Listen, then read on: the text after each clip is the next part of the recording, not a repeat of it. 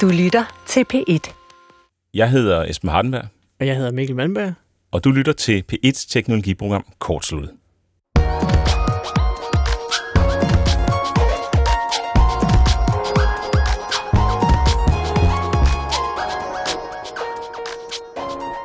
Mikkel, du kender nok det der med at få en øh, ny idé.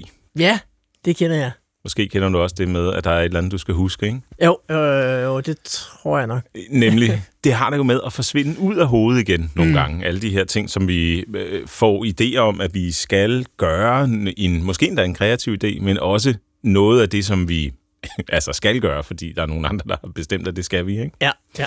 Og øh, der er sådan et populært mantra, der siger, at vores hjerne er til at få idéer med, Ja, men ikke til at lagre dem, altså ikke til at øh, opbevare dem i. ja okay. Og det er på en eller anden måde udgangspunktet for programmet i dag, fordi vi skal undersøge, hvad er så gode måder at lagre, digitalt selvfølgelig, vores idéer og alt det her, som egentlig skal lagres et eller andet sted, men helst ikke vores hjerne, fordi der forsvinder det bare igen. Ikke?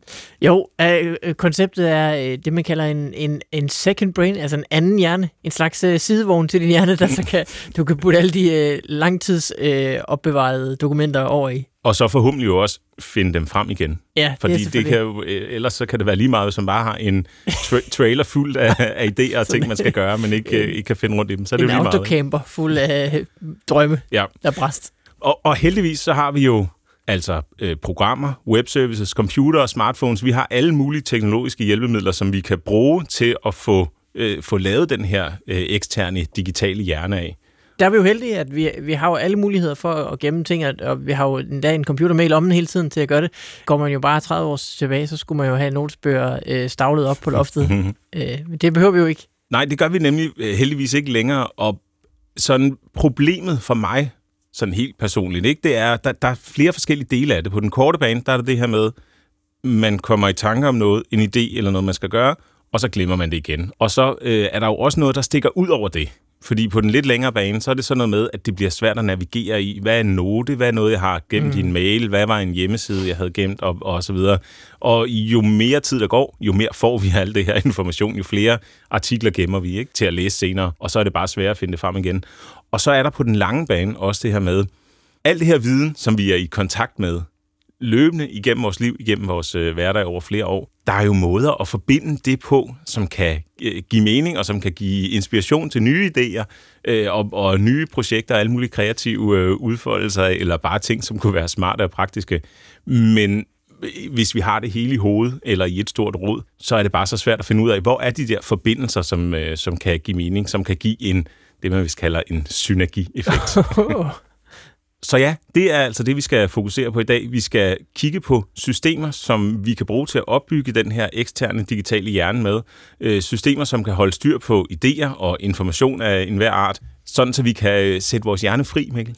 Ja, Så vi, så vi kan bruge den til at tænke på alt muligt andet og få nye idéer med. Du lytter til P1's teknologiprogram Kortsluttet. Programmet, hvor vi ikke hacker din e-mail eller Facebook-konto, men hacker selve teknologien, så den gør, hvad vi vil have den til. Med programmør Michael Malmberg og gør det selv mand Esben Hardenberg.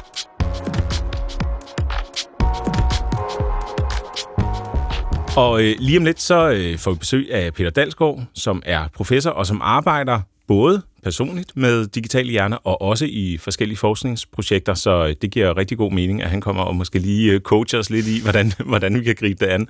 Og i anden del af temaet, der skal vi snakke om vores egne måder at løse det her på. Jeg har lavet nogle øh, workflows, tror jeg, vi kan kalde det, nogle genveje, som øh, ligesom kan hjælpe mig med at holde styr på min digitale hjerne, og sørge for, at jeg ikke bliver forvirret eller afsporet på vejen, fordi det sker nemlig rigtig tit. Øh, Og vi skal også høre om øh, dit system. Jeg ved, du udforsker noget, måske knap så sådan struktureret, som, øh, som jeg går til det, ikke? ja, det kan man godt kalde det. Øh, og det kommer så i anden del af programmet. Men inden vi går i gang med temaet, så skal vi lige have en opsamling på sidste uges program, som handlede om digitale mennesker, altså vores udlægning var, at det var fotorealistiske 3D-modeller. Og det fik Michael til at skrive ind, fordi han kom til at tænke på øh, et afsnit af den tv-serie, der hedder Black Mirror. Ja, den Som- kender jeg godt. Den er, den er god. Det er jo sådan en dystopisk tv-serie, der handler om, hvert afsnit er ligesom en, en, øh, en enkapsuleret historie omkring en eller anden form for teknologikoncept, der så bliver taget til øh, yderste potens på en eller anden måde. Ikke? Jo, så det er jo altid noget, vi kan se sådan starten på i vores sa- samfund omkring os. Ja. For eksempel de her digitale mennesker, som lige nu mest findes på en skærm og er flotte at se på, men ikke opfører sig nødvendigvis, som, øh, som mennesker gør i virkeligheden. Ikke? Ja. Men det her afsnit af Black Mirror handler så om en, der gør, ikke? Jo, øh, hun, øh, øh, hendes ekskæreste øh, omkommer, og så øh, finder hun ud af, at man kan få så, sådan en, en ny version, træne den øh, AI på hans øh, sms-beskeder og så videre fra, han, det han har skrevet igennem sit liv.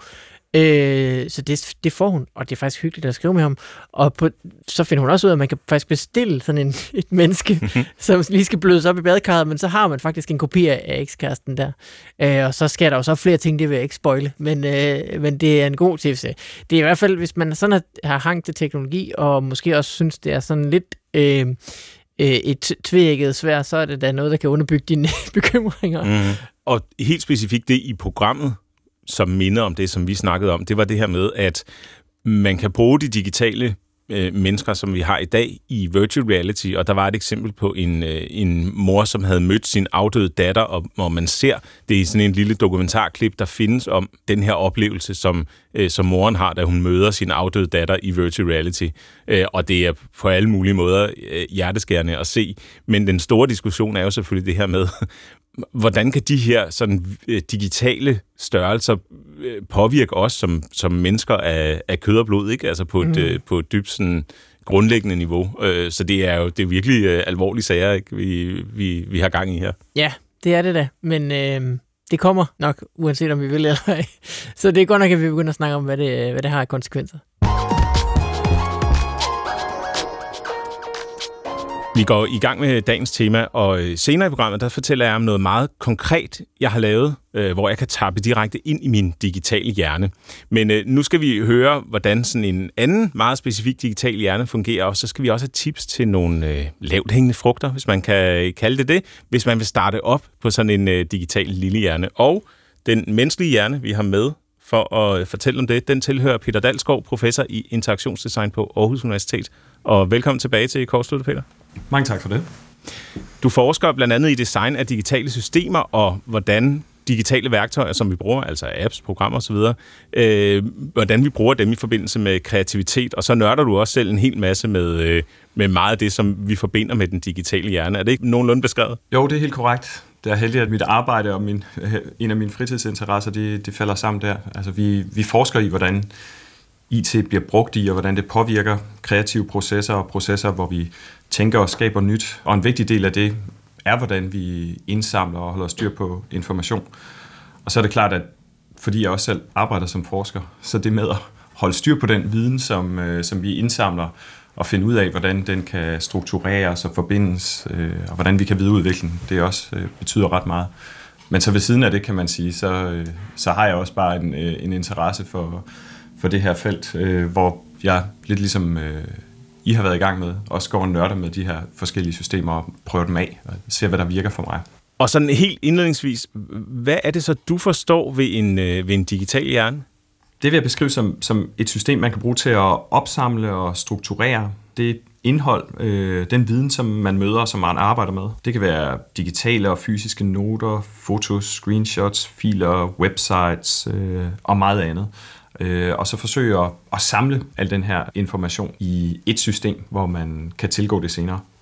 Og, og hvor mange ting er der så i, i din digitale hjerne? Altså, hvad, hvad, hvad består den af? Der ligger tusindvis af noter, af fotos, af screenshots øh, og øh, alle mulige andre ting, voice memos og, og den slags, som jeg har forsøgt at samle i et system. Og hvordan øh, ser det så ud, Peter, dit system?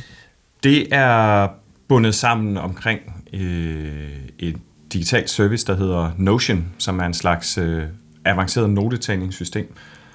Og rundt omkring det, der har jeg så en række processer, så jeg bruger flere forskellige øh, redskaber og værktøjer. Nogle af dem er, er digitale.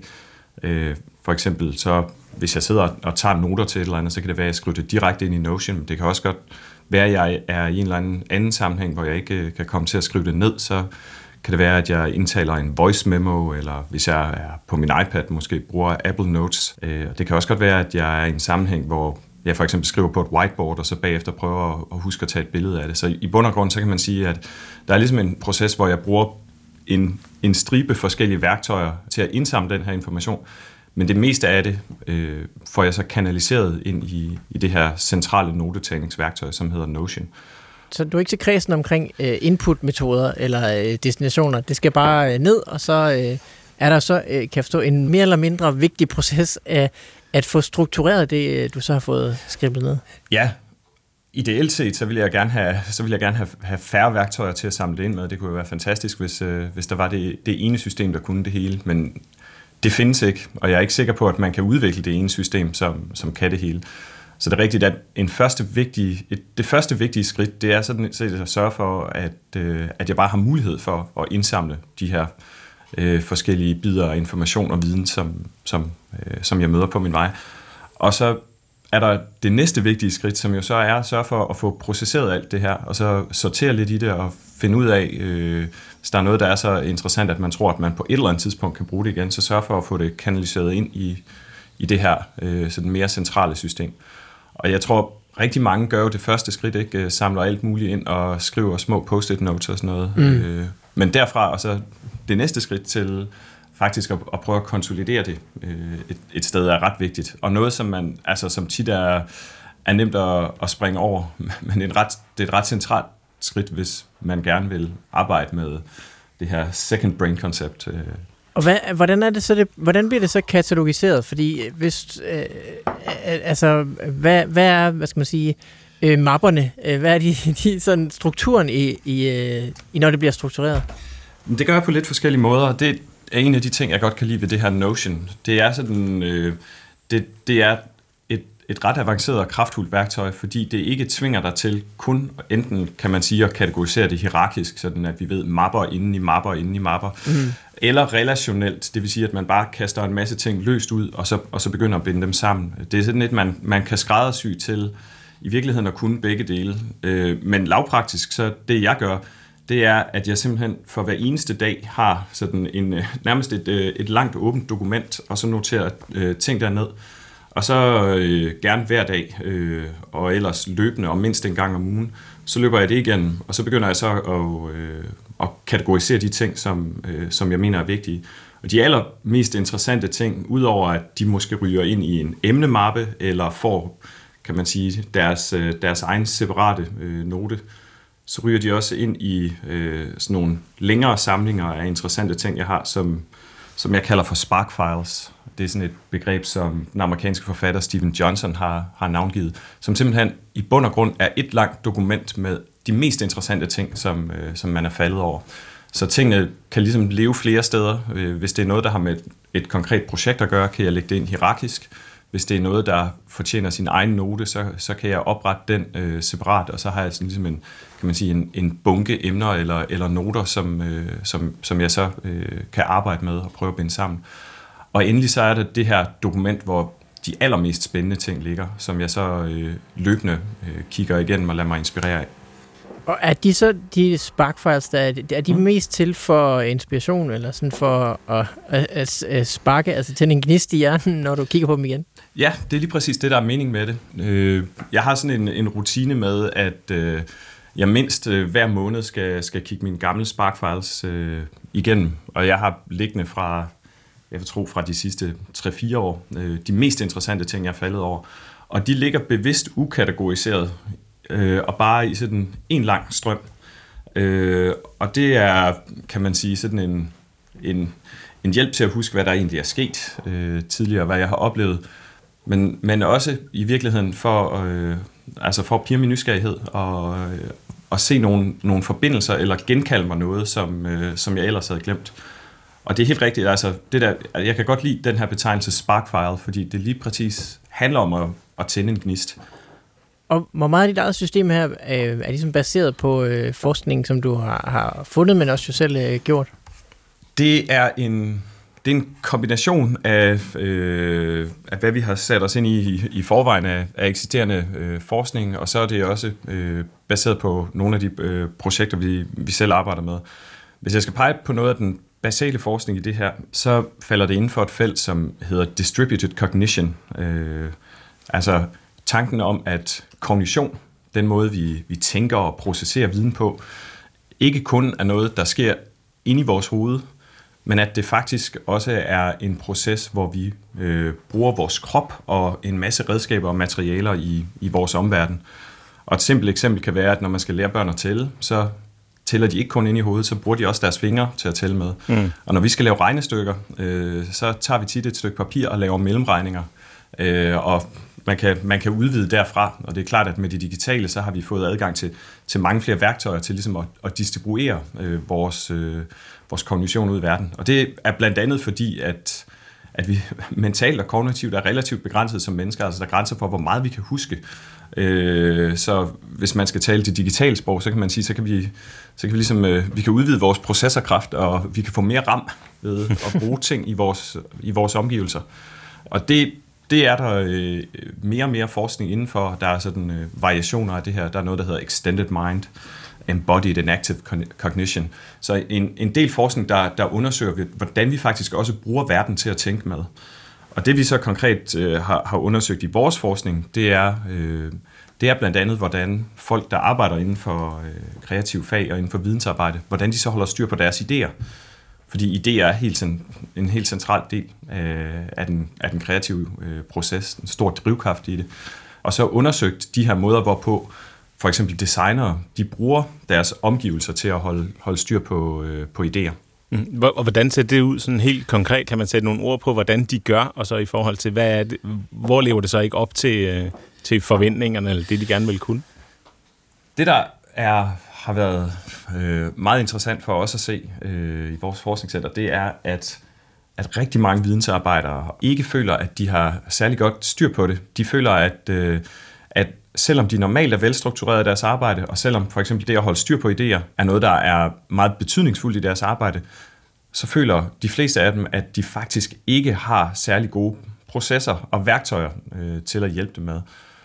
Og mange af dem ender med sådan mere eller mindre hjemmestrikkede løsninger, hvor de øh, kombinerer forskellige eksisterende værktøjer og får det til at passe ind i et workflow, som, øh, som de kan leve med. Og så bruger de det i et halvt til et helt år, og så er de alligevel lidt utilfredse med det, og så modificerer de og hiver et nyt værktøj ind, som de har hørt om et eller andet sted. Mm-hmm. Så det er sådan en, øh, for mange er det sådan en, en konstant søgen efter det system, som kan hjælpe dem, men uden at, ja, uden at de måske helt har fundet det. Og når man taler med dem, så selv folk, som, når jeg nu har talt med mange af dem, øh, jeg vil vurdere, er, er mere struktureret omkring det end gennemsnittet, så er det faktisk også noget, som, som, øh, som, som de fleste føler, at det burde de faktisk gøre, gøre lidt mere ved.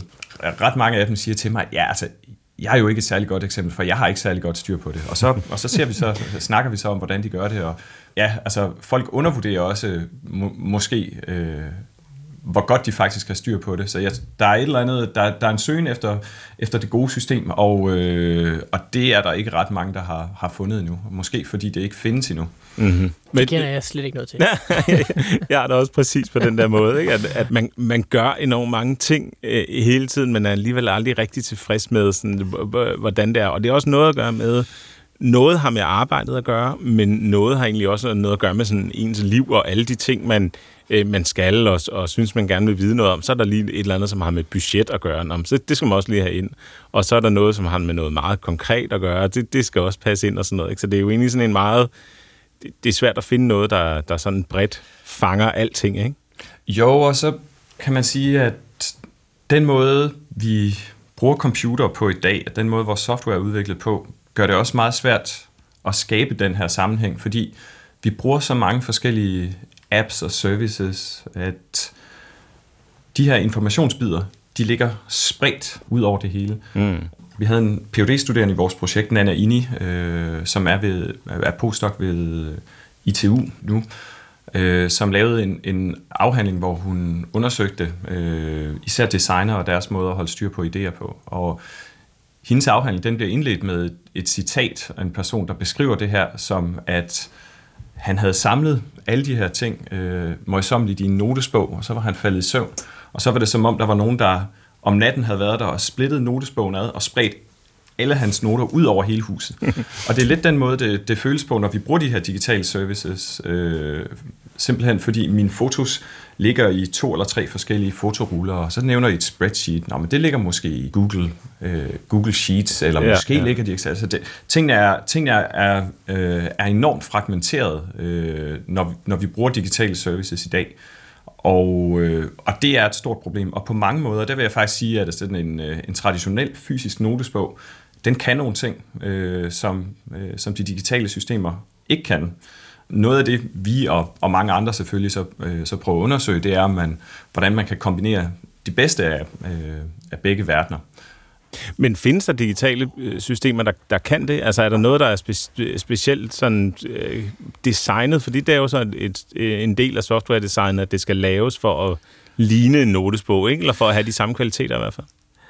Øh, jo, jeg, jeg tror, i, i forhold til det her med at, at se koblinger på tværs, der kan man sige, at en type software, som understøtter det øh, ret godt, som, som jeg selv bruger en del, når jeg, jeg skal udvikle øh, nye idéer, det, det er mindmapping software, som har sådan en, en god balance af det, det strukturerede og det hierarkiske, men samtidig også understøtter, at man kan bevæge sig ud i, i forskellige forgreninger, forskellige emner, og alligevel skabe koblinger imellem dem.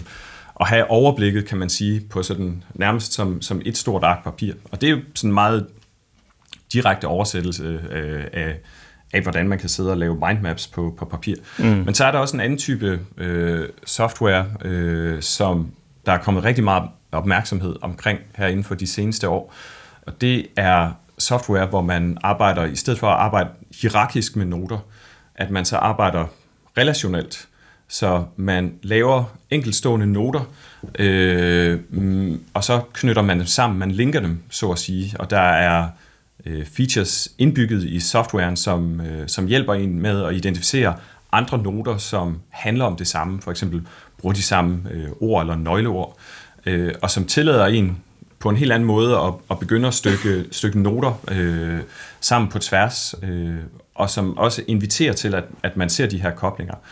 Og det, det er et område, som, som jeg synes er, er enormt øh, interessant. Mange af de her services er stadigvæk ligesom helt i deres spæde fase, men, men der er flere og flere, der kaster sig over det, og det, det ser jeg som, øh, som, som noget, der på sigt kan blive meget lovende. Øh, I hvert fald, når de bliver mere veludviklede, så de er mere øh, lige til at gå til øh, for, for slutbrugere. Ja, det, det er noget af det, jeg synes er rigtig sjovt. Det, jeg, jeg bruger et program, der hedder Obsidian, og det er noget af det, som det kan, at man kan lave de her koblinger mellem en note og en anden, og det jeg synes det, det passer rigtig godt på, hvordan min hjerne den fungerer. Altså, jeg synes det faktisk, det, ligner lidt, det minder lidt om Wikipedia på en eller anden måde. Altså, hvis man forestiller sig, hvordan det ser ud i praksis, ikke? så er det, at der er noget tekst, som der jo plejer i en note, men så er der nogle af, af, ordene, som er, er links til dokumenter for sig. Øh, og det er jo sådan set så, man bygger det op på samme måde. Ja, det er en, det er en, øh, det er en meget fin beskrivelse af det, og den måde, som, som i, hvert fald det, der er tanken bag de her notesprogrammer, er, må, er måske i virkeligheden, at, at man laver sin egen øh, personlige Wikipedia. Altså Wikipedia er jo, er jo fantastisk, men øh, den beskriver også information, som man kan sige er, er løsrevet fra en kontekst, mm. hvor alt det, som jeg bringer ind, når jeg tager mine noter, det er jo også en forståelse af, hvor alt det her, det er, det er sket henne. Mm. Og så er der selvfølgelig al den information, som, som alle de ting, jeg oplever, som, øh, som aldrig nogensinde vil være interessante nok til at, til at komme på Wikipedia, men som kan være enormt meningsfulde for mig. Øh, så, så det er en, en tanke om øh, at udnytte de muligheder, vi har. Altså det er noget af det, jeg sagde, noget af det bedste fra begge verdener. Altså noget af det, øh, vi kan gøre hurtigt og nemt med IT, er, er jo at hyperlinke mellem, øh, mellem de her forskellige noter, og så få værktøjer, som, som kan hjælpe os til at se, hvor der er de her koblinger. Øh, hvis vi skal prøve at komme med nogle, med nogle tips til, hvordan man kan, kan komme i gang med at skabe eller udbygge den her digitale hjerne. Nu nævnte du, den her, øh, øh, nu nævnte du de her Spark-files. Det, Ja. ja. det er vel en, måske et meget godt sted at starte, eller hvad tænker du? Ja, jeg vil sige, det, det er sådan en meget lavpraktisk måde at gøre det på, fordi der kan man bruge øh, øh, næsten hvilket som helst øh, stykke notetagningssoftware. Man kan bruge øh, Google Docs eller Word, hvis man vil, og så begynde at lave øh, og, og sørge for at få, få samlet det ind nærmest som i, i en lang scrapbog. Øh, scrapbogen om alt det interessante, jeg, jeg har oplevet. Mm-hmm. Øh, og så en, en anden lavpraktisk ting vil være at, at tænke på, om man kan etablere en eller anden form for rutine for, at de ting, man samler ind, at man lige løber dem igennem og så overvejer, hvad, hvad, man, øh, hvad der er så vigtigt, at, at man vil gemme det, og så faktisk sørge for at få det gemt, og at man så tilsvarende så også har en eller anden øh, proces, hvor man reviewer eller, eller kigger på de her ting igen. Eventuelt sætter, simpelthen sætter det i, i kalenderen. Det har jeg selv sådan en, øh, en gang om ugen, så øh, hver fredag, så, øh, så står der i min kalender, der er tid blokeret til, at, øh, at jeg skal review det her, øh, se på det igen og, og kategorisere de ting, som, som skal kategoriseres. Så noget af det handler om systemet selv, men rigtig meget af det handler faktisk om at etablere nogle, nogle processer og workflows øh, om, omkring systemerne. Og hvad, øhm, hvad er øh, løftet, eller hvad er, hvad, er, hvad er målet? Altså, føler du, at du har en eller anden form for superkraft øh, i, i at have din her second brain? Altså, hjælper det dig i din hver, hverdag, både som øh, menneske og som, øh, som forsker, eller er det hele bare øh, øh luftkastell, eller hvad skal man kalde det? Altså, er det hele bare en, en dans øh, for dansens skyld, eller, eller er det simpelthen øh, noget, der rent praktisk øh, hjælper dig? Nej, ja, altså personligt så, så oplever jeg, at jeg, jeg glemmer færre ting. Jeg får nemmere ved at se forbindelser mellem de ting, jeg, jeg arbejder med, ting jeg har arbejdet med tidligere, ting jeg arbejder med nu, øh, få idéer til, øh, til nye ting, som jeg kunne eller, øh, eller burde kaste mig over. Øh, og der er også, det giver også noget andet i den forstand, at øh, jeg føler måske i, i forhold til det job, jeg har, at der er ting, jeg burde huske. Og, øh, og jeg føler mig mere tryg ved, at der er ting, som jeg nedfælder, og som jeg ved ligger derinde, hvis mm. jeg skulle få brug for dem øh, senere. Men øh, det er svært at sætte procenter på, hvor, hvor meget det hjælper, fordi det er jo ikke sådan, at jeg aldrig nogensinde før har brugt notesbøger eller lignende. Øh, men det at have de her processer om, øh, og, og workflows om, omkring det, synes jeg, synes jeg er en stor hjælp. Her til sidst, hvad er din egen sådan, øh, plan for, hvordan du vil tage det her videre? Hvordan forestiller du dig at udvikle din digitale hjerne sådan i løbet af det kommende halvår år eller sådan noget? Man kan sige, der, der, der er to spor i det. Øh, det ene, det er, at øh, jeg har jeg har selv arbejdet med blandt andet med, med Rome og Obsidian, som, som du nævner. Og jeg tror, at det skal have et skud mere. Øh, altså jeg arbejder med, med, med samme principper, men, øh, men, men uden at for alvor have udnyttet de her, kan man sige, øh, linking eller relationelle måder, man, man kan knytte noter sammen på. Og så er der et andet aspekt i det, som, øh, som er, at øh, at jeg er ved at udvikle et forskningsprojekt, hvor vi skal undersøge, hvordan man kan bruge kunstig intelligens øh, og algoritmer til at se al den information igennem, som man har indsamlet, og så hjælpe en øh, til at se de her koblinger. Mm. Øh, så man kan sige en, en slags AI-understøttet øh, kreativitet med basis i, hvad jeg og du og andre, som, som, som bruger de her systemer, øh, tidligere har oplevet. Øh, så det er, sådan, øh, det er to konkrete spor i det. Det glæder mig rigtig meget til, uden at løfte sløret for meget for, hvad jeg har lavet til, ja. til anden del af temaet. Det kan jeg godt sige, det er, det er meget manuelt. Der er meget lidt kunstig intelligens ja. involveret der. Peter Dalskov, professor i interaktionsdesign på Aarhus Universitet. Tak fordi du var med i Korsluttet. Selv tak. Ja, det var et kig ind i uh, Peter Dalsgaards hjerne, både den uh, normale og den uh, digitale. Og der er en hel masse links til forskellige noter og bøger, man kan læse. Blandt andet så er der en bog, der hedder How to Take Smart Notes, som på trods af den der lidt poppet titel øh, skulle være rigtig god. Og vi samler en hel masse i shownoterne, som du selvfølgelig kan finde på kortsluttet.dk. I øvrigt en Notion-page jo. I øvrigt en Notion-page, ja, det er det faktisk. Og øh, selvfølgelig er det her, det er jo nærmest udtømmeligt emne, ikke? Så hvis du sidder derude og har nogle smarte øh, hacks og tricks og ting, du gør, så skriv endelig ind til os på kortsluttet eller på Twitter med hashtagget kortsluttet.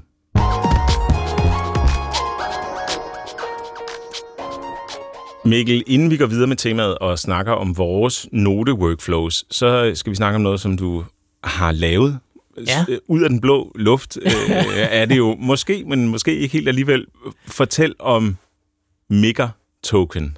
Øh, ja, jamen, øhm, siden vi sidst talte om blockchain og øh, bitcoin og ethereum og så videre, Esben, der øh, har jeg simpelthen øh, øh, haft en lille djævel på skulderen, der har sagt til mig, at nu skulle, jeg, nu skulle jeg faktisk kigge lidt bedre på det. Og der er sket det med ethereum, at øh, det er på vej at de skifter fra det, der hedder proof of work til det, der hedder proof of stake, som betyder, at deres energiforbrug altså øh, styrtdykker. Det er jo det, der var lidt kontroversielt, og også det, vi talte om, da vi sidst snakkede om det, at vi begge to var lidt forbeholdende, fordi det her med, at Bitcoin og Ethereum skal bruge så meget strøm for at fungere bare, mm. det var sådan lidt, det gjorde lidt, at vi ikke rigtig øh, tillod, tillod os selv at, øh, at hoppe helt i, kan man sige. Det er en non-starter. Ja, på en eller anden måde.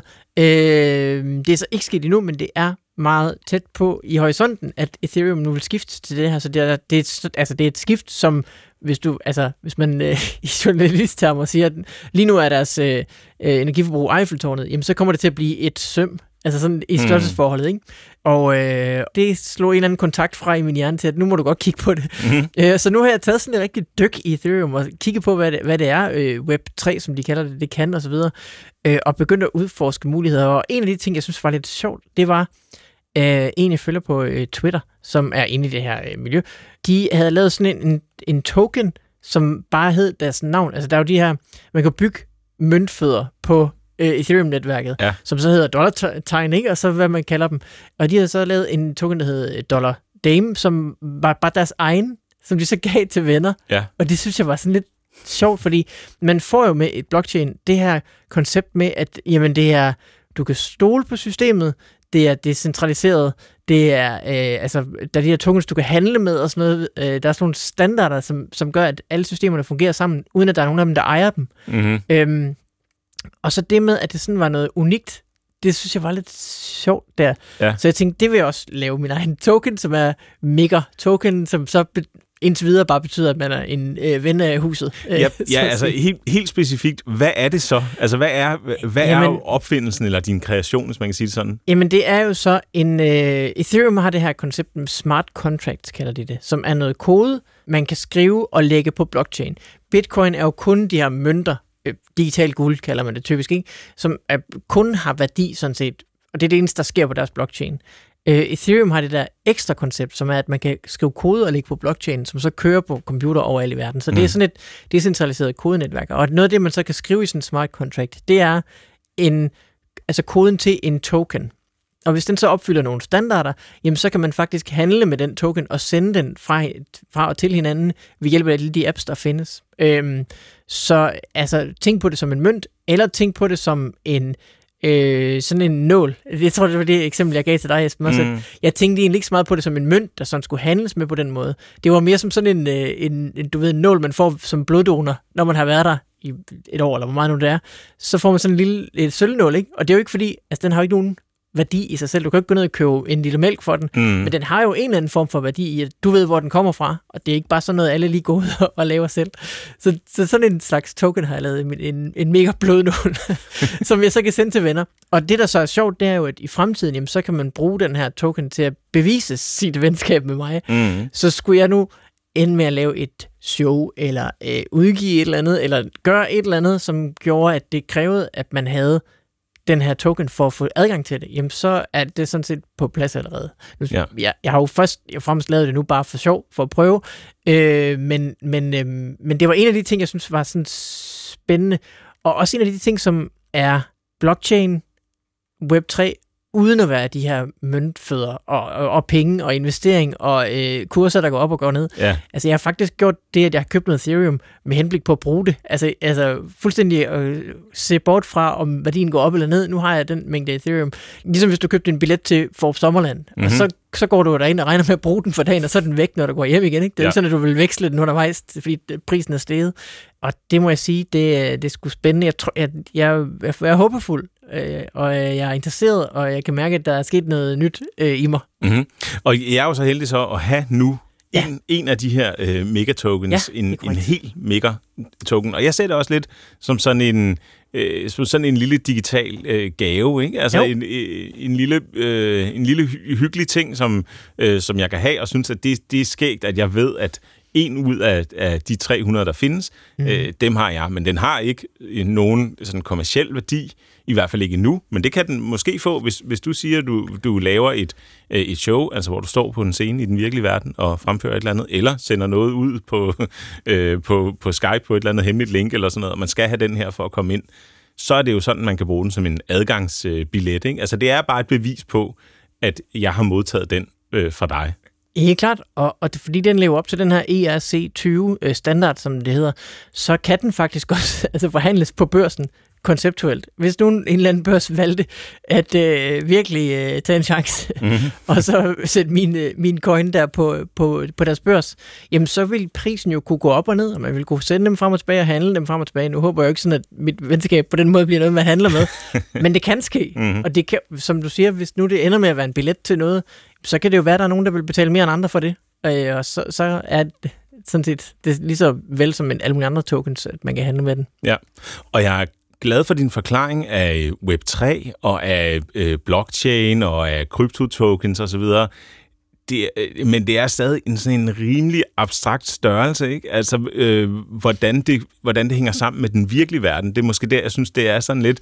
Det er både der, der er en hel masse spændende potentiale, men det er også det, som er helt enormt svært at sådan øh, få sin hjerne til at forstå, synes jeg, ja. at de her nye øh, de her nye kryptostørrelser øh, har en har en virkelig funktion, ikke? Jo. At det ikke bare er et er et eksperiment, øh, men at det er noget, som vi skal tillægge en værdi, uanset om det er så en økonomisk værdi eller en eller anden form for værdi. Jo, altså, og øhm, det er jo også så tidligt, at det ikke rigtig har så mange øh, øh, brug i virkeligheden. Altså, der er jo kun alt det her spekulation. Først var det i, de her, i altså, ren møntfod, så har det jo senest været i de her kunstværker, som er blevet solgt til milliarder millioner.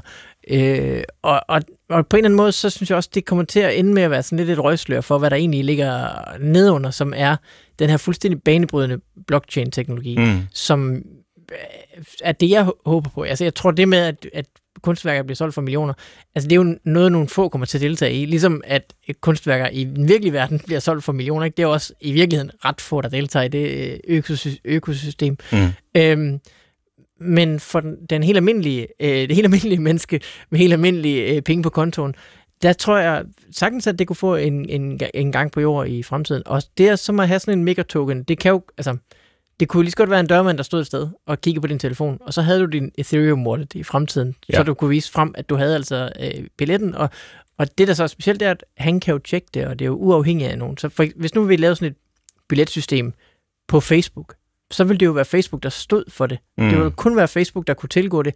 Det ville ligge på Facebooks server. Facebooks medarbejdere ville kunne lave øh, support på det osv. Facebooks medarbejdere ville også kunne gå ind og ændre på det, øh, hvis, man, altså, hvis man nu bliver konspiratorisk, eller hvad skal man sige. Så, vil, så står den computer jo et sted, og nogen kan ændre på det. Og det, der så er specielt ved det her nye blockchain, det er jo, at nu står den computer ikke et sted. Den står tusind steder, og vi er alle sammen enige om, hvad der står på den, så der er ikke bare nogen, der kan ændre det. Altså, det, det kommer til at koste... det, du skulle have 51% af netværket, og lige nu er det jo flere milliarder millioner, der er, er ligesom inde i netværket. Ikke? Mm. Så det er jo umuligt for en enkelt øh, person eller øh, organisation at snyde med det. Øhm, så du kan også forestille dig, at ja, uafhængigt af mig, så er der nogle andre, der vil holde et øh, Mikkel fan-event. Nu er vi virkelig ude i noget, der helt sikkert kommer til at ske. Så kan de jo også implementere, at du skal have den megatoken, og det er den, der er indgangsbilletten. Ja. Uden, altså uden mig. Jeg vil ikke noget med det at gøre, fordi det, det er alt sammen på blockchain. Det er den her decentraliserede database.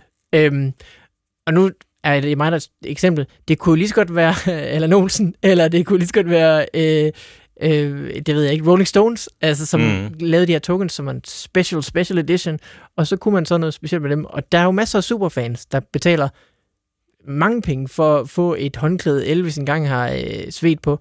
Øh, så jeg synes ikke, det er anderledes end det, at så kan du vise, at du er superfan med noget digitalt.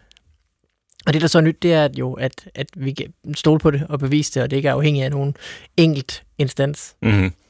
Og, og nu har du så lavet det her projekt. Hvad er det næste øh, kryptoprojekt? Går, går du og har noget i tankerne? Altså har det sat nye tanker i gang det her? Nu har du lavet 300 af de her, mm. øh, af de her mønter eller venindearmbånd, eller hvad vi skal kalde dem. Ikke? Yeah. altså, hvad, hvad, er så, øh, hvad er så det næste? Det er en god beskrivelse. Det er de der hjerter, man knækker i halskæden. ja, ja, øh, Jamen det næste ville jo være at prøve at give det en eller anden funktion, sådan at jeg lavede en hjemmeside, man kun kunne logge ind på, hvis man havde sådan en token i sin Ethereum Wallet. Mm. Øh, og det er jo ikke fordi, at det bliver noget spændende, men det er jo, det er jo sådan, man prøver ting af. Ikke? Det er ved at lave en lille bit smule af gangen, og så se, og hvad, hvad, hvad låser det så op for i virkeligheden, men også ind i mit hoved. Ikke?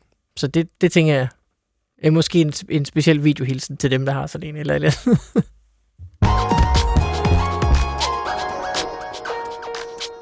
Det er tid til anden del af temaet om de digitale hjerner. Hvordan man kan opbygge et digitalt system, som man kan bruge som en forlængelse af sin egen hjerne, og som man kan bruge til både at opbevare idéer og information af enhver art, og også koble sine idéer og udvikle på dem osv.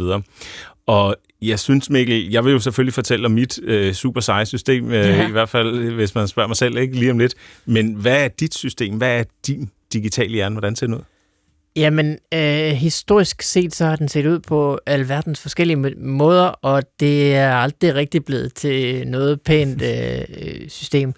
Øhm, jeg synes, det er nemt at putte noter derind. Jeg synes, det er svært som tider at katalogisere dem, og jeg synes, det er svært at genkalde dem. Altså, jeg synes, det er svært at få dem få det brugbare ud af dem. Der er jo nogle ting, der bare sådan er reference. Hvad er adressen på det der sted? Ja. Det er jo nemt nok at forstå, ikke? Men der er også sådan noget, hvor det sådan er en idé, eller noget, hvor det, jeg synes godt nok, det er svært som tider, at øh, putte det ind i en rigtig øh, kontekst. Så øhm, i virkeligheden, så, så skriver jeg mere ned, end jeg genkalder, og øh, så er jeg også egentlig nødt til sådan en ro i det, at jeg, at jeg synes egentlig, samtidig har jeg også oplevet, at jeg har fået skrevet noter ind i mit system, og så sidder de bare der indtil at de bare er sådan lidt irriterende. Altså, mm. hvor jeg, jeg får dem ikke brugt til noget, jeg får dem heller ikke rigtig glemt, de sidder der bare. Så øh, på en eller anden måde er jeg også endt i øh, en eller anden form for ro med, at øh, hvis der er noget, der virkelig er vigtigt, jamen, så skal det nok sidde fast i mit øh, hoved. Og det, det er okay. Jeg bruger en kombination af Notion og nogle øh, Markdown-dokumenter for sig, som er sådan lidt kryds, krydsrefererende, men også strukturelle, og sådan, det, det er lidt et miskmask øh, efterhånden. Øhm, det var jo også det, vi hørte øh, tidligere, er typisk, at man har sine ting forskellige steder og så videre. Ja. Det er der så både gode og dårlige ting. Med. Ja, ja. Og, øh, men noget af det, som Peter fortalte, som jeg synes faktisk vækkede noget i mig, det var øh, de der sparkfiles. Fordi det, jeg tror tit, det er sådan nogle, jeg også kommer til at tage, altså hvor jeg gemmer noget, bare fordi det har en eller anden form for interesse, men jeg ved ikke helt, hvordan og hvorledes, så hvad jeg skal bruge det til. Ja. Men det med, så man bare har dedikeret sted til ting, som bare er sådan en strøtanke, som øh, man måske, måske ikke skal bruge senere, det synes jeg egentlig var øh, interessant. Så det vil jeg prøve. Og sådan helt konkret ved jeg, at du har været på jagt efter en særlig app, som kunne håndtere ikke øh, din Notion-viden, men alt det andet, ikke? Jo, altså de her tekstfiler, som jeg synes jo, øh, vi har jo før lavet programmer om formatet ren tekst, som jo er det, man kender fra Notesblock, hvis man bruger Windows, eller TextEdit, hvis man bruger Mac, og, ja, øh, som jo er filer, der er så øh, gangbare, fordi de er så simple, som det kan være. Det kan være tekst, og det kan kun være tekst. Du kan ikke engang gøre noget fedt. Øh, og det er øh, vidunderligt simpelt. Det er sådan set som at skrive i en notesbog på en mm. eller anden mhm. måde. Øhm, og dem har jeg en hel masse af, øh, jeg var så ude efter noget, der, hvor det kunne synkronisere, og så også tilgå dem fra mobilen, men også fra computeren, og det er jo så fordi, at jeg er kredsen, og det skal være lige præcis efter mit hoved. Ikke? Ja. Jeg er inde faktisk med at finde ud af, at den, der hedder IA Writer, den er både pæn, men den er også øh, brugbar og kan lige præcis det her med, at jeg vælger en mappe, og så synkroniserer den via iCloud, og så kan jeg åbne filerne på min computer i enten øh, ja, IA Writer, som også øh, eksisterer der, eller også i min Vim, som jo er min foretrukne teksteditor. Endnu et levn fra 70'erne. som, ja. stadig er, som stadig er gældende. Ja. Ja, og så svarer det så til, at du har en mappe, som er en notesbog, og så nogle noter i den mappe, som kan være 1000 noter, eller 5 noter, eller...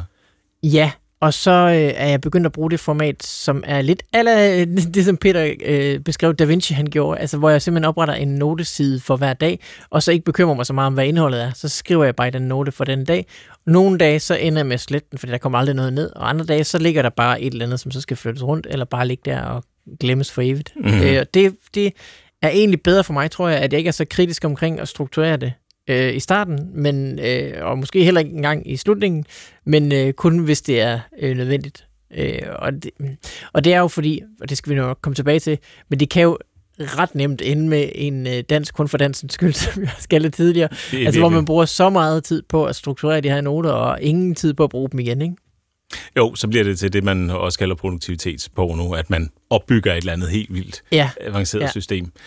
Om det er det, jeg har gjort, det kan være, at vi skal vende tilbage til det lige om lidt, men det, jeg vil gerne præsentere mit, uh, mit, mit system, og så hvad jeg har gjort mm. ved det. Ikke? Fordi jeg har, som jeg også nævnte tidligere, et program, det der hedder Obsidian, hvor jeg samler alle ting. Der ligger så forskellige, altså det er bare et, et skriveprogram, hvor man så har overblik over forskellige noter. Ikke? Øhm, og der, der samler jeg en hel masse ting, men jeg har også en anden ting, som jeg gemmer rigtig meget, som er links til alt muligt forskelligt. Og dem gemmer jeg så i noget, der hedder Pinboard, som er sådan en, en link-service, øh, som øh, fungerer online, og hvor jeg så kan gemme alting. Systemerne i de to sådan services, det skal vi nok ikke komme så meget ind på, men det er mere den måde, jeg tilgår tingene på, som, som jeg vil snakke om, og det, som jeg har lavet projektet om i dag. Fordi jeg, mit mål er jo at lave genveje ind til den viden, der ligger enten i det ene program, altså mit noteprogram, eller som ligger i de her links, jeg har gemt på en online service. Så du kan gå direkte fra din nuværende kontekst til den note? Ja, præcis. Så hurtigt fra tanke til viden eller handling, eller hvad mm. vi skal kalde det som muligt. Fordi det, der ofte sker, det er, at øh, jeg kommer til at tænke på, åh, hvad var det nu lige, jeg havde skrevet ned om øh, den der gamle spilkonsol, jeg har mm. stående derhjemme på reolen. Så åbner jeg mit Obsidian noteprogram, og så står der et eller andet andet om en anden gammel spilkonsol, ja. eller et eller andet om, om bilen, hvor mange kilometer den har kørt, og som jeg skal huske at opdatere, og så er jeg afsporet, og det er selvfølgelig, øh, det er selvfølgelig noget, der foregår inde i min hjerne, som jeg bare må vide, det, det er sådan, jeg fungerer. Ja. Og det samme, hvis jeg skal øh, søge efter noget på Facebook, eller kigge på den her pinboard-service, så står der alt muligt andet, jeg bliver præsenteret for, som ikke er det, jeg er på udkig efter, og det vil jeg gerne øh, skære fra, simpelthen. Ikke? Jo, det tror jeg, vi alle sammen kender, at man åbner en, en ny tab i sin browser, for at gøre et andet, og lige snart den er åben, så tænker man, hvad søren var det dog? Eller bare gå ind i et lokale og tænke, hvorfor er jeg egentlig gået ja, herind? Hvorfor åbner jeg køleskabet? Gud. Og det jeg så har fundet ud af, det er, at på min computer, jeg har en, en Mac-computer, der findes et program, der hedder Alfred. Og jeg bliver nødt til at starte med lige at fortælle om, hvad det er sådan helt kort. Det er en, et søgefelt, der kommer op midt på min skærm, når jeg trykker på den tast, der sidder ved siden af mellemrumstasten, og så trykker på space-tasten derefter. Så kommer der simpelthen et søgefelt frem, hvor der står en lille øh, cursor og blinker, og så kan jeg skrive tekst ind der. Det er ikke helt uligt uh, Spotlight, som er med din Mac, eller hvis du bare trykker på din Windows-test på Windows og begynder at skrive, så kan du også søge med det samme, ikke? Så kan man nemlig søge i computeren. Det, der er særligt ved den her, det er, at man kan udvide den. Så det vil sige, at jeg kan putte ekstra funktionalitet ind i. Og der har jeg så fundet nogle forskellige øh, workflows, eller øh, noget forskellig funktionalitet, der gør, at jeg kan søge direkte i enten Obsidian, altså i mine noter, eller i Pinboard. Og det foregår på den måde, at hvis jeg åbner mit søgefelt, skriver OT og trykker på Enter, så kan jeg så søge direkte i mine noter. Så hvis jeg nu vil ind til den Dreamcast-note, så kan jeg lige skrive Dreamcast her, og så får, bliver jeg så præsenteret for alle de noter, jeg har skrevet, som indeholder Dreamcast. Og så kan jeg så vælge noten i en liste og klikke, og så bliver jeg præsenteret for den simpelthen øh, note der. Og på samme måde, hvis jeg vil søge i Pinboard, så skriver jeg pin, og så skriver jeg så, at det, jeg nu vil søge efter, det kan være, det var Dreamcast igen, fordi det er en spillekonsol, jeg går meget op i. Øh, og, og så bliver jeg så præsenteret for alle de links, jeg har gemt, hvor jeg har enten hvor der enten er Dreamcast i titlen, eller i den beskrivelse, jeg selv har lavet, eller i de øh, sådan nøgleord, jeg har, jeg har valgt at putte på. Så på den måde, så kan jeg så sappe øh, direkte ind i, i, i den kontekst, jeg nu vil være i, i stedet for at blive præsenteret for et helt leksikon af, af alle mulige forskellige halløj, jeg har gemt og skrevet, og øh, synes, jeg skal huske øh, på en eller anden måde. Ikke? Og samtidig kan jeg også, hvis jeg vil oprette en ny, øh, enten link eller note, så kan jeg også gøre det direkte derfra. Så øh, lige når jeg får den tanke, hov, jeg skal huske at skrive det her ned, så kan jeg skrive en lille kommando på, på min computer, og så kan jeg øh, hoppe derhen og begynde at skrive det ned. Øhm, så det, det gør helt basic, det er, at det tager nogle genveje til noget funktionalitet på min computer, og så lægger det det lige her, hvor jeg alligevel sidder, øh, når jeg arbejder, og så kan jeg øh, tilgå det derfra. Så det er egentlig ikke, fordi det er meget sådan kompliceret, men det er meget anderledes end at øh, tage musen, og så flytte den hen på ikonet, og så trykke på ikonet, og så blive præsenteret for en lang liste af noget, og så finde det, man skal finde i listen, eller begynde at søge derfra. Ikke? Ja. Øhm, så, så, jeg, så jeg synes ligesom, det, at det har, noget, det har noget ret fedt potentiale i forhold til at, at kunne gå direkte til der, hvor jeg gerne vil være, uden at skulle alle mulige andre steder hen først, hvor, der, hvor jeg så ja, bliver adspredt. Ikke? Ja, det handler om at gøre det gnidningsfrit, ikke? Det kunne jo være så fedt, hvis man bare kunne parkere det i hjernen, fordi så havde du det, der havde du det jo allerede, ikke? men det, det skal jo bare ud derfra, og, og den, øh, den vej skal helst være kort, så man ikke når at putte noget andet ind i, i stedet for. Øh, så jeg, jeg synes, det lyder som et, øh, et smart koncept, og en, en god strategi at gøre vejen derhen kort. Og det her, det er jo meget sådan konkrete ting, jeg kan gøre på min computer, og som I også kan gøre derude. Og der skal jeg måske lige sige, det her, det virker på Mac. Måske kan man også gøre det på Windows, hvis du sidder derude og, og øh, ved meget om, om det. Skriv meget gerne ind til os på kortsluttet fordi vi vil helt gerne vide det, men jeg har bare ikke undersøgt det til, til programmet i dag her. Øh, men det er jo nogle meget konkrete ting, jeg så kan gøre. Og jeg synes også, at tanken omkring det sådan er, er en rigtig fed, øh, en fed tanke. Jeg læste en artikel øh, på nettet af ham, der hedder David Sparks, som har skrevet om det her, og som har fundet ud af, at mange moderne services har links, altså også lokale links. Så hvis du har en Apple Note i din computer, mm. så er der et link til den note Ja. på, på computeren.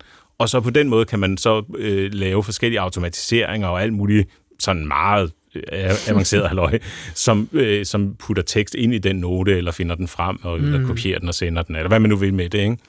Øh, men den der tankegang om, at afhængig af, hvad man, hvad man gerne vil, så kan, man, så kan man hive det frem lige sådan der, i stedet for at skulle øh, i stedet for at skulle ind og, og bladre rundt i alt muligt for at finde det først. Det er en, det er en, ret, en, en ret fed tanke egentlig. Det er jo det, der er løftet omkring de her noteprogrammer, og det er jo det, som, øh, som ligner en superkraft, når andre gør det. At de siger, hov, du nævnte øh, Dreamcast, nu skal du bare, nu skal du bare se. Ja. Fordi jeg har en øh, seks-siders note omkring Dreamcast. Øh, så det, det er jo det, som, øh, som man ser og tænker, øj, tænk, hvad jeg bare kunne udrette, hvis jeg havde det der system, ikke? Øh, hvad, hvad gør du så for at, at, at, øh, genbesøge de her noter? Der har jeg ikke et system endnu, øh, så det gør jeg kun organisk, når jeg alligevel øh, sidder og tænker, nok, okay, nu vil jeg så reparere den der Dreamcast, som har været i stykker i, i et år. Ikke? Øh, og, så kan jeg, og, så, og så kan jeg gå ind der og, så, og, og søge, og så får jeg jo alle noterne frem, og så kopierer jeg lidt frem og tilbage og sådan noget. Men jeg har ikke, øh, som Peter Dalsgaard fortalte tidligere, et system, der siger, at hver uge, så skal jeg gå ind og genbesøge. Mm. Og hvad med at barbere ned? Altså, jeg synes også tit, så får man samlet, samlet, samlet, samlet, samlet, men halvdelen af det er egentlig ikke relevant længere. Ja, men i forhold til at, at få barberet ned, der har jeg jeg har, jeg har faktisk et tredje program, som jeg bare er, fordi... jeg vil bare sletter prøvet- som jeg, ja, præcis. Nej, som, som jeg ikke fortalte om, fordi jeg vil holde det så simpelt som muligt. Ikke? Men jeg har et, et sådan et program, der fanger, øh, der fanger alle mulige indfald, små ting, jeg kommer i tanke om. Og der, der er de så igennem egentlig en, Ja. ja. en, en, en, sådan en screening, eller hvad man skal sige, før de ryger videre. Så når de ender i din notesystem i Obsidian, så er det faktisk, fordi det er blevet, øh, har fået en plads på hylden og Ja. skal øh, gemmes. Nemlig, jeg har et, et, øh, jeg har et program, det er så det, der hedder Draft, som vi også har snakket om tidligere, som, som jeg bruger som sådan en midlertidig holdeplads for alt muligt, som måske er mindre værd end ingenting. Mm. og, og hvis det er det, så ryger det ud, når jeg, når jeg støder på det igen, ikke? eller hvis det er noget, jeg har rykket på, eller sådan noget. Øh, Så på den måde, så, så, så er der ligesom en, en procedure der, og hvis, hvis jeg så ikke skal smide det væk, så skal jeg jo forholde mig til det, og så er det så der, jeg begynder at tænke, "Nå, okay, her er noget tekst om Dreamcast, jeg kopierer lige teksten, og så søger jeg på, hvad er det ellers, jeg har liggende om, om, øh, om Dreamcast, og så vælger jeg så, om jeg skal putte det på der, eller hvad jeg vil gøre med det. Så det er sådan et, det, det er sådan lige ligesom et andet aspekt af, af, hele det her, af hele det her workflow. Men apropos superkræfter, så, så, så synes jeg faktisk, at det er lidt en superkraft. Ikke fordi min, min hjerne er, er på den måde sådan, at jeg er helt kanonproduktiv og, og kan huske alt og kobler mine idéer på tu- tusind nye måder, men bare fordi, at jeg stoler på sådan dag til dag, at de ting, jeg får at vide, hvis det er noget, jeg vælger, at jeg vil, at jeg vil huske på, så ved jeg også, at det, det kan jeg gøre. Og mm. hvis jeg skal øh, huske et kabel til Allan på onsdag, jamen, så står det i, i et system, som jeg stoler på. Og så glipper det en sjældent gang imellem, men det er ingenting i forhold til, hvor frustrerende det er at gå rundt hele tiden og, og tænke det der, Nå jamen, hvad var det nu? Der var også, et eller andet, jeg skulle huske, ja. og, når jeg var oppe i Fakta, hvad, søren var det så? Var det cornflakes, Ja. eller var det honning? Eller hvad det? Altså det der, og det er der jo Ja. så meget af. Det, det kan, jeg, kan jeg huske, det har jeg tidligere brugt en, faktisk en del energi på. Og, og sådan gå der og være hele tiden være i tvivl om, der er noget, jeg har glemt, ikke? Øh, Men nu fordi, at, at jeg har den her, øh, den her digitale hjerne, jamen det er i hvert fald noget, det er jeg sikker på, at det virker. Så er der så hele det store billede med at få linket min, øh, al min viden og få udnyttet den og udvikle nye idéer og alt det der. Det er et work in progress, og det er også fint nok. Nu, nu, øh, nu har jeg så det her system, hvor jeg, kan, hvor jeg i det mindste kan tappe direkte ind i den hjerne der, hvor jeg gerne vil, og, og bygge videre på det. Den helt store øh, politidetektivvæg med knappenål og øh, snore imellem og sådan noget. Det er en rigtig god crazy wall. Ja. Den, øh, den er under opbygning. Men øh, så, så i, i virkeligheden er det jo en superkraft, men jo også en frihed, at man får det ud af hovedet, og får hovedet øh, gjort rent og klart til at øh, tage sig af de ting, som man faktisk står lige overfor, i stedet for at skulle huske på, at man skulle huske et kabel til eller andet på. Jeg har allerede glemt, hvad for en dag det var. det var onsdag. Det var onsdag, ja. Ja, Ja. så, øh, så det, er jo, det er jo også det, der er løftet. Det er jo både det, man kan se sig ud, når man øh, finder sine noter øh, til, til, til venner og bekendte, men jo også, at man øh, har det godt med sig selv og sit hoved, og de ting, der er der i, og at det kun er de øh, relevante ting lige nu, der behøver at være derinde. Øh, man behøver ikke huske på alle detaljerne. Ja, det er, en, det er en rigtig god pointe. Det er lige så meget en superkraft at være fri for be, bekymringer af den der sådan lidt banale slags, som det er at kunne, øh, at kunne videreudvikle og kunne, kunne tune sin, sin digitale hjerne. Det er det i hvert fald for mig. Det her med den digitale hjerne, det er altså en størrelse, der hele tiden bevæger sig, hvor vi kan gøre alle mulige ting med vores computer, vores smartphones og, og så videre. Og nogle af tingene virker for dig, men virker måske ikke for mig. Og nogle, nogle af tingene kan give os superkræfter i større eller mindre grad, og andre er måske sådan lidt mere lir-agtige. Ikke? Hvis du sidder derude og har input til digitale hjerner, så skriv meget gerne på kortsluttet eller på Twitter med hashtagget kortsluttet, og så må vi samle op øh, selvfølgelig i næste uge, hvis der kommer, hvis der kommer mange ting, men ellers så kunne vi jo genbesøge det på en eller anden måde på, på et tidspunkt, ikke? Og, og give det lidt mere opmærksomhed. Det er i hvert fald noget, jeg synes er virkelig spændende, fordi det har fordi det vedrører os alle sammen, og fordi det, det har et potentiale for ligesom at ændre vores... Øh, effektiv er ikke det rigtige ord, men, men, men hvor meget i balance vi er med vores, øh, med vores hjerne egentlig. Ikke? Den helt, rigtige hjerne altså. Helt klart, og det er jo et af de oprindelige løfter ved øh, den personlige computer, at vi, vi kan det her, have det her videnssystem, som er personligt, men alligevel er der så få af, af os, der øh, gør noget ved det. Det er jo interessant, og hvad er det, der er, er øh, bumpet, øh, som gør, at øh, mange ikke kommer i gang? Kortsluttet er slut for i dag. Shownoterne er på kortsluttet.dk, og mail er som sagt kortsluttet og Twitter hashtagget er kortsluttet. Tak fordi I lyttede med, og øh, vi vender stærkt tilbage i næste uge.